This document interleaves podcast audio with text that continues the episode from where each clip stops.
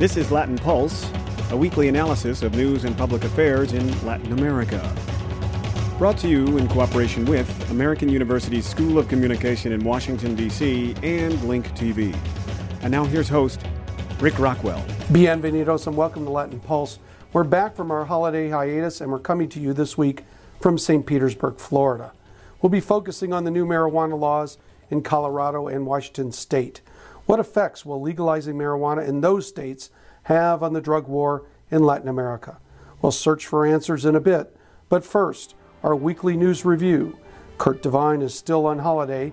This week, Alexia Campbell is in our Washington, D.C. studios with the top news stories.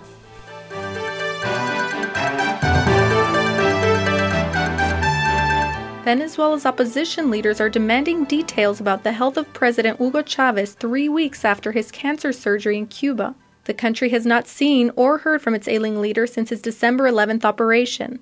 The opposition has criticized the government's secrecy and has called for a complete medical report.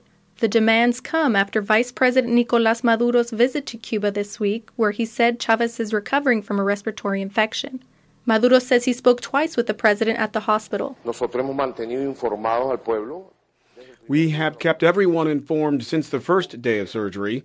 It's a complicated situation, and we are always awaiting his recovery. Sometimes he shows slight improvement, other times, nothing happens.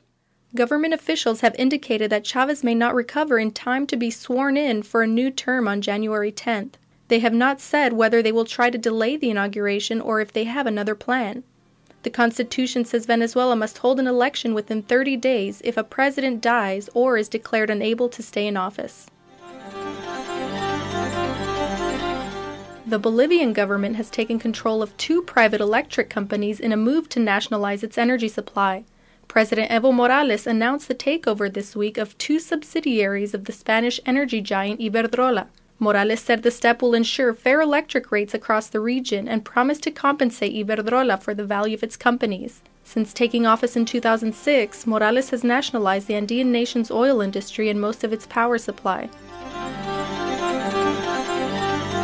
The end of the year brought record breaking heat to parts of South America at the peak of its summer. Mercury climbed above 100 degrees Fahrenheit in Argentina, Paraguay, Uruguay, and Brazil. The heat damaged crops and left holiday travelers sweltering. As the new year approached, temperatures hit 110 degrees in Rio de Janeiro, the highest temperature recorded in the city in nearly a century. The heat wave coincided with a series of power outages across Brazil, which left Rio's international airport and other public buildings without air conditioning. Mexican Marines gunned down four men this week as they tried to steal the body of a cartel boss killed by the military in the state of Veracruz. Government officials said the men drove into the city of Cordoba and began shooting at Marines who were guarding the body of Angel Enrique Uscanga. The drug lord and four others had died in a firefight with the military a day earlier. Mexico has deployed hundreds of Marines to Veracruz since 2011, following a spike in violent clashes between the Sinaloa and Zeta cartels. In October, the body of another Zetas leader was stolen from a funeral home hours after his death, raising doubts about whether the feared drug lord was really killed. For Latin Pulse, I'm Alexia Campbell. Thanks, Alexia. This week we'll be discussing marijuana legalization.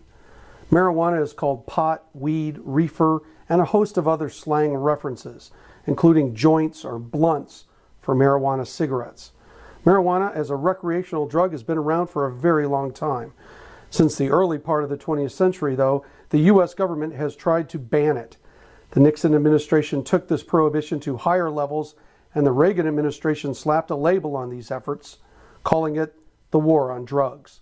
Our reporter Jordan D'eri examined just how new laws approved in Colorado and Washington state at the end of last year will affect the drug war and the drug cartels. Academics and advocates have no doubt that there will be an impact on the Mexican cartels, which are major suppliers of drugs in the United States However, the jury's out on what that effect will be. Reasoning behind this estimated effect boils down to one question How much do the Mexican cartels really rely on America's usage of marijuana? Jon Caulkins, professor at Carnegie Mellon and co author of the book Marijuana Legalization, says that the marijuana legalization, even if it was legalized across the entire country, would not have much of an economic effect on the cartels. It is still something more like 20% of the trafficking organization's drug revenues. And of course, the trafficking organizations aren't just traffickers of drugs. They have revenues from other activities like extortion and kidnapping, too. Caulkins explained that the amount of revenue generated by drug sales only makes up 60% of their overall revenue, and that it would be unlikely for the United States to ever consider legalizing all hard drugs, an action that would make for a tougher impact. He refers to the cartels as diversified terrorism organizations that rely heavily on violence and extortion for their success. The important thing, Caulkins said to remember, was that less drug use in the United States is not directly connected to the violence caused by the cartels. For example, at a time when the United States was at a low in drug use, drug related homicides actually went up in Latin America. According to Caulkins, the best case scenario would be if the United States legalized marijuana across the country, and countries like Mexico would crack down on producers, pushing the cartels into producing in the United States. Economically, he explained, the cartels wouldn't stand a chance. The natural price of producing marijuana is very low, much lower than the black market price. Two things. Less risky is a big part. The other part, the fancy name is structural consequences of product illegality, which basically just means that when you've got to hide from the police, you have to do things in very inefficient ways. But if you don't have to worry about that and you're able to use automation and you're able to pay your unskilled workers the going rate for farm workers instead of three times that to compensate them for working illegally, there's all kinds of ways that your cost structure can drop quite a bit. Some advocates for marijuana legalization, like director of the advocacy group NORML, Allen St. Pierre, believe that even just the legalization in Colorado and Washington will impact the drug cartels dramatically. St. Pierre says that with access to marijuana, the appetite for hard drugs in the United States will be significantly curbed, and that it's very likely that Washington and Colorado will become the major source for marijuana in the United States. He refers to what he calls the Corona model. Americans drink millions and millions of bottles of Corona and other beers from Mexico. Is there any problem with this? Is there syndication? Are there gangs? Does it have to be smuggled over the border? No. It's lawfully consumed, it's taxed, uh, it's regulated, and so I'd suggest cannabis would be very similar. That if it was regulated and controlled like a product like Corona, we would have almost none of the so called black market problems associated with it. Bruce Bagley, professor and chair of the Department of International Studies at the University of Miami, agrees that while legalization, along with the push from Mexico, might benefit the fight against the cartels, he says that it's only part of the solution. A bigger problem, he says, is how the United States penalizes drug use and the refusal to help those suffering from addiction. He asserts that the United States' inability to fight drug abuse seriously, for example, when funding was pulled from programs meant to help those fighting addiction, has made matters worse in Mexico. The United States has failed to address its own problems. It's really sought solutions in other countries. I, I have sometimes said that we're perfectly willing to fight to the last Colombian or fight to the last Mexican, but we haven't been willing to fight um, here in the United States in any serious way. Bagley went on to say that the biggest way for the United States to solve its problem with drug abuse is to separate use from abuse and to use a popular method called harm reduction. This method keeps casual users out of jail while those struggling with addiction would be helped rather than punished severely. In this case, the United States would be saving millions of dollars a year on a prison system in which nearly one third of those incarcerated are involved with nonviolent drug crimes. But what would this mean for drug cartels in Mexico? And how will Mexico's government respond? Well, with the pressure off from the United States, many countries in Central and South America are left to deal with the cartels in a way that they see fit, no longer having to conform to a strict idea of prohibition. St. Pierre says that in moving in a pro legalization direction, voters in the United States may have inspired leaders in other countries to change their policies. It's just, again, with a high degree of ethnocentrism that the rest of the world in this hemisphere has um, really uh, taken umbrage with, as well they should over all these years. And so now we see uh, Uruguay uh, is going to probably be the first country in the world to legalize marijuana and there seems to be a num- number of other Central and South American countries that want to move in the same direction. So I think that what the voters in Washington and Colorado did, whether they knew it or not, they were in many respects empowering leaders outside the United States to act. So juxtaposition is a very powerful thing, and so citizens around the world that want uh, marijuana laws reformed can now point to that there is a place that has moved in that direction and they want those same degrees of freedom. As for the cartels, Mexico may crack down on them, driving them into an economic trap in the United States, as Caulkins suggested.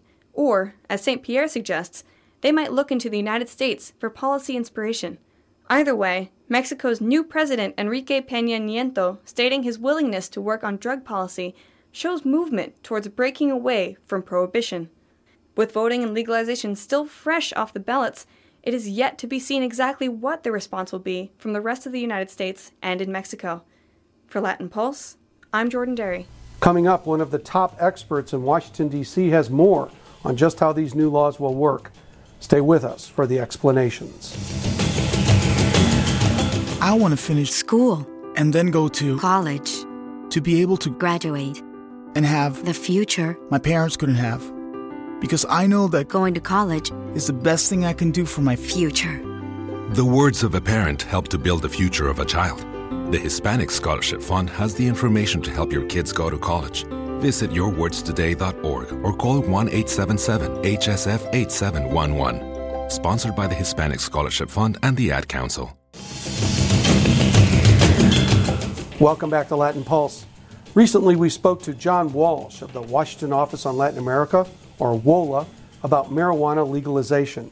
Here are excerpts from our pre recorded interview about the changes in the laws. It, it is a big change. The votes on November 6th in Colorado and Washington both created a major shift for those states and presented the federal government with a dilemma about how to accommodate or try to put the brakes on a change that was got a, a very big majority of the votes in both of those states. Uh, the shift is not just uh, decriminalizing marijuana, which has happened in a lot of states already and a lot of other countries, but actually legalizing its use, uh, possession for adults, and eventually uh, not just use, but also production and distribution. And that's the really big change. So, so let's let's walk this through.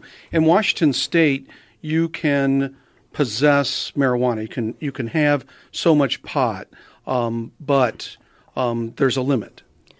There's a limit to how much you can possess as an individual for your personal consumption. Eventually, well, that won't change. There will be a there'll be a possession limit, but it's completely legal. There's no sanction whatsoever. Not not a civil sanction, not a criminal sanction. What it will come online once the state creates the regulations is a uh, rules for cultivating, processing, and selling. Because right now, under Washington law, although it's legal to possess, and in Colorado as well, it's not legal to buy it. Um, so they're going to create a system whereby production, packaging, and retailing are licensed and legal. But at this point, it's just ownership. And is there a limit to the ownership? There's a there's a limit of of an ounce that you can carry. And there's a lot of there's a lot of limits. Like in both states, they talk about it along the lines of regulating similar to alcohol. And there's a lot of stipulations that apply to use of alcohol, even though it's legal. You know, no public use. Um, you can't if, for marijuana, for instance, you can't have it in a federal building. So there's there are ways to make it legal for adults to use it, but under certain circumstances. You have to be in your own home. You can't be in the public. So it's legal, but not completely uh, anything goes. So an ounce, we're we're talking about just a couple of joints, right? Yeah, yeah. Um, it's again, the idea is to in, in both, especially in Washington, but also in Colorado, to create a legal but also regulated structure. So this is not um, any amount, anytime, anywhere, but rather you can do this, but there are certain rules that apply. And for instance, it's when they say adult, it's 21 and older. Uh, so creating the regulations and enforcing them is going to be um, a continued enforcement question. It's not that the state opts out of any control. The state actually has to exert some a sort of finer grained level of control rather than ceding the whole enterprise to criminals. I want to talk about the reaction from the federal government to this, but I also want to talk about the differences between what Washington State enacted and Colorado. Colorado is, is, is a bit more free in what it's, it's, it's decided to enact, is it not? In Colorado, it is actually a constitutional amendment to their state, on the one hand. On the other, it's trickier there because the revenue part needs to go back before the voters because it's tantamount to a tax. But the key distinction between Colorado and Washington is Colorado provides for homegrown. You can grow up to six plants in the privacy of your own home, and you can distribute that. You can give that as a gift. So that creates the possibility of uh, people who are growing their own um, and giving it away to their friends, but also growing more. Six plants is, is not a small amount when we talk about marijuana. No.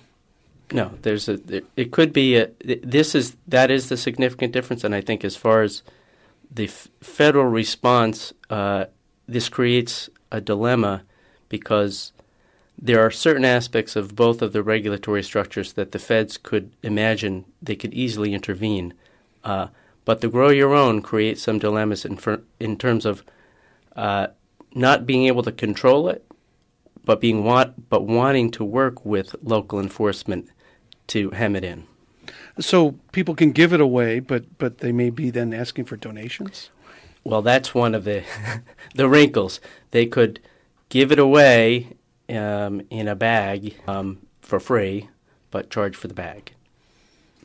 So the, those plastic bags are going to be worth They're, a whole lot of money. They could be worth a whole lot of money in Colorado. Let's talk about the federal response to this because all of this is still illegal. Marijuana is still illegal on the federal level. And the reaction from the Obama administration has been um, less um, than what we've seen in the past.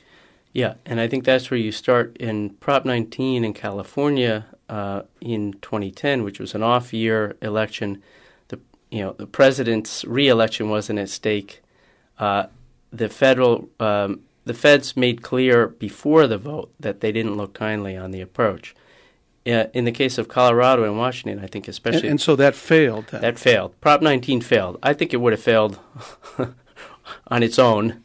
Uh, I think the feds, you know, raising doubts about whether they would allow it to move forward contributed, but I think it was flawed to begin with and bad timing for the for the proponents.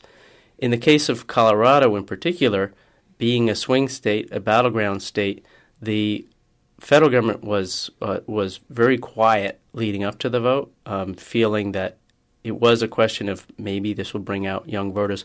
Whatever their rationale was, the fact is it won pretty handily in Colorado, uh, and you could say that in Colorado and in Washington, you know, legal marijuana is at least as popular as President Obama and won a lot more votes than candidate Romney. So there's a, clearly there's a political calculus here and how to respond and a sense of whether we like it or not. This is where the voters are moving, and the voters have been ahead of politicians for a long time, especially at the national level.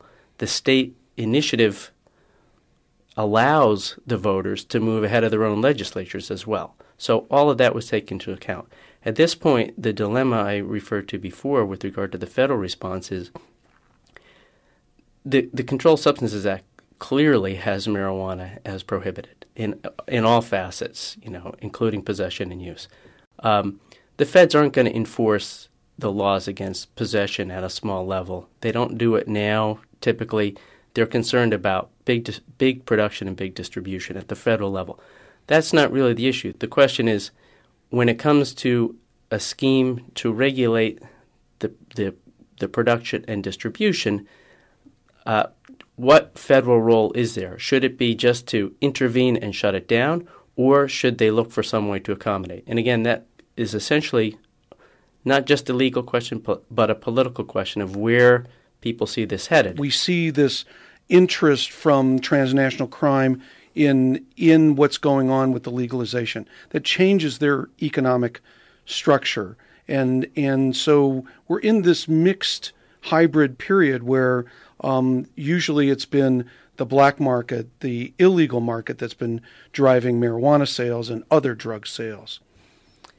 Well, I think the key the key for creating the legal market that is going to siphon some of the, the, the sales and revenue and action away from the illegal market is going to be the price, making sure that it's not priced too high so that the black market can undercut it again, but also beyond that, uh, the quality control, the regularity, and the and the, the the sheer legality that you're not running into problems with the law that you would be, you still would be, if you are entering the market um, uh, in in criminal hands. In other words, if you buy your marijuana at a at a licensed retailer, you're fine. But if you're not, you're still outside the law. Illegal drugs actually are sometimes priced three times what they would cost if, if they were legal because of all the mechanisms that the illegal drugs have to go through, transportation and other things. Yeah, and the the the markup is even higher than that. I mean, it depends exactly where, but the the real exorbitant price increase comes from the sheer risk involved in the criminality. So that's a premium that the dealer the dealers all along the line are asking for. So as a as an agricultural or natural commodity, it's you know extremely extremely inexpensive to produce. That premium, that markup is from the illegality. We have talked a lot about the domestic side of this equation, but some people have said that these the passage of these legalization referenda ha- will change what's happening in the drug war in Mexico and elsewhere. Are we really going to see an impact? Others have said minimal impact. Yeah, I'd, I'd say somewhere in the in the middle there between minimum and major, um, and I think the time frame is important. In the long run, I think there's a big impact here because the United States uh, has been at the vanguard of an international prohibitionist drug control regime um, for 100 years, and in the case of marijuana, for 75 years. So the international regime reflects what the U.S. wanted it to be. Uh, the U.S. is shifting now. It's beginning at the local level, but it's going to eventually uh, affect federal policy, and in turn, that's going to affect the U.S. stance on the international treaties.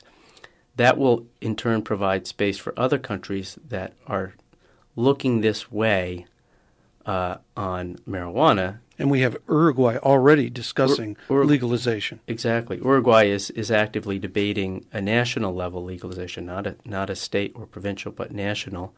Uh, and other civil society in other countries have also been talking and have been encouraged by the fact that the United States and the United States have gone ahead with this. So, in the long run, I think that's a big impact.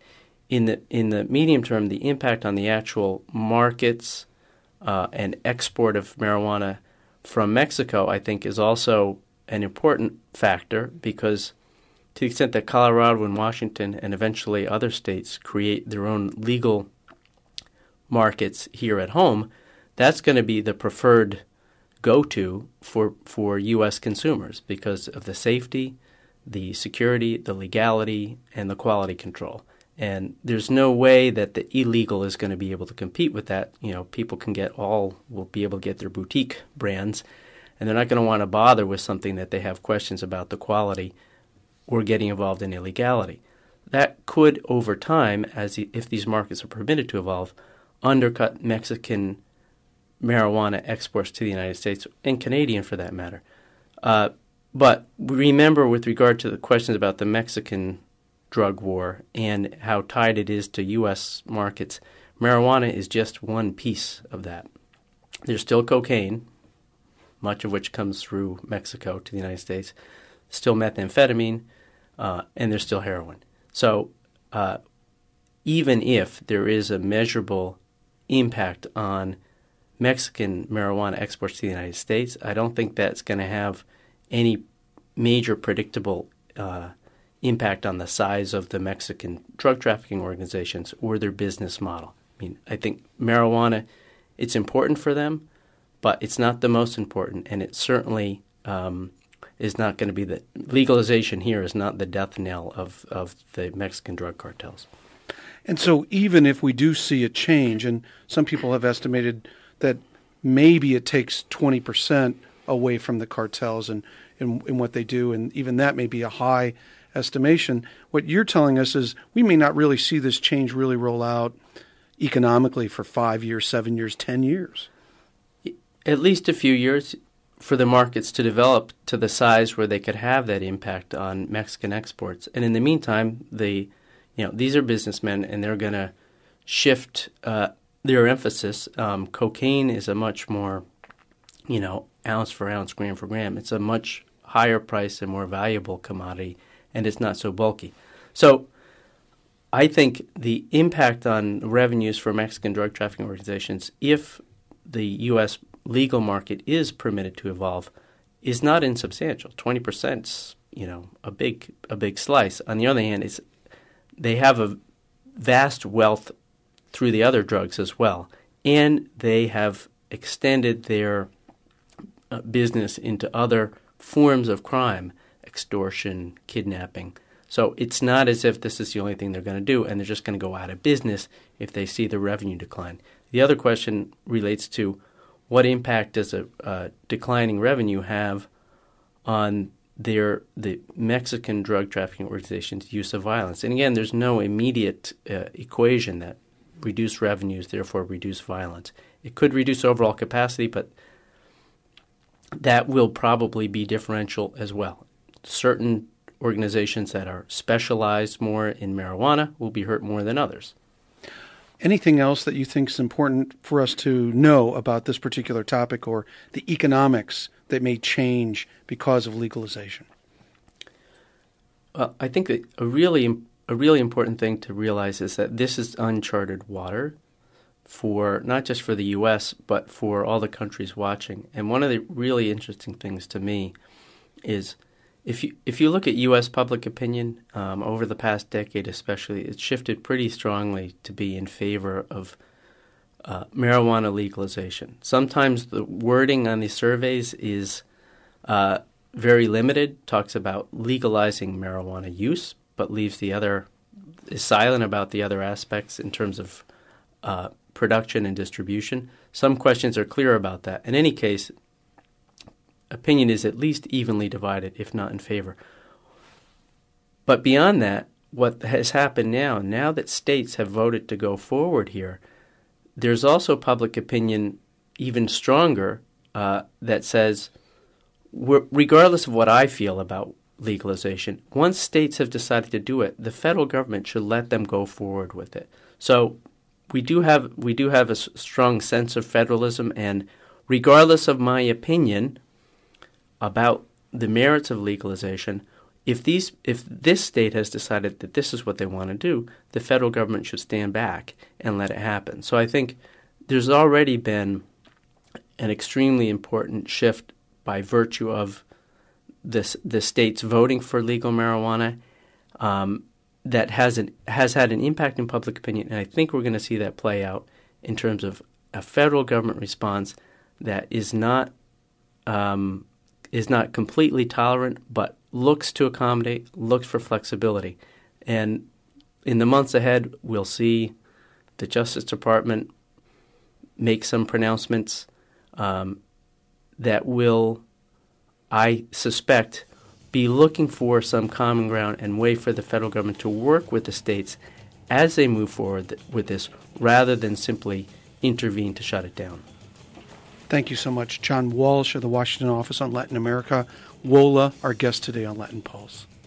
Thank you. We'll be back in our DC studios next week with a program featuring the latest on Venezuela's President, Hugo Chavez. Latin Pulse is available on the web and via iTunes. To see the Latin Pulse archives of video programs on Latin America, you can check out Link TV's website, www.linktv, all one word, .org, and then forward slash Latin Pulse, also all one word. That's www.linktv.org forward slash Latin Pulse. If you'd like to comment on this week's program, you may leave us a message online via SoundCloud or on Facebook or you can write us via email. You can find us at Latin Pulse at gmx.com. That's Latin Pulse, all one word, at gmx.com. Thanks for joining us this week on Latin Pulse. For our entire team, Associate Producer Alexia Campbell, Announcer Victor Kilo, and Writer Jordan D'eri, I'm Rick Rockwell. Escúchenos otra vez. Gracias por su tiempo. Latin Pulse is produced in Washington, D.C. at American University's School of Communication and with the support of Link TV. Theme music provided by Link TV and additional music from Canary Productions and Bath Time Music Publishing. This program is copyright 2013, Las Rocas Productions.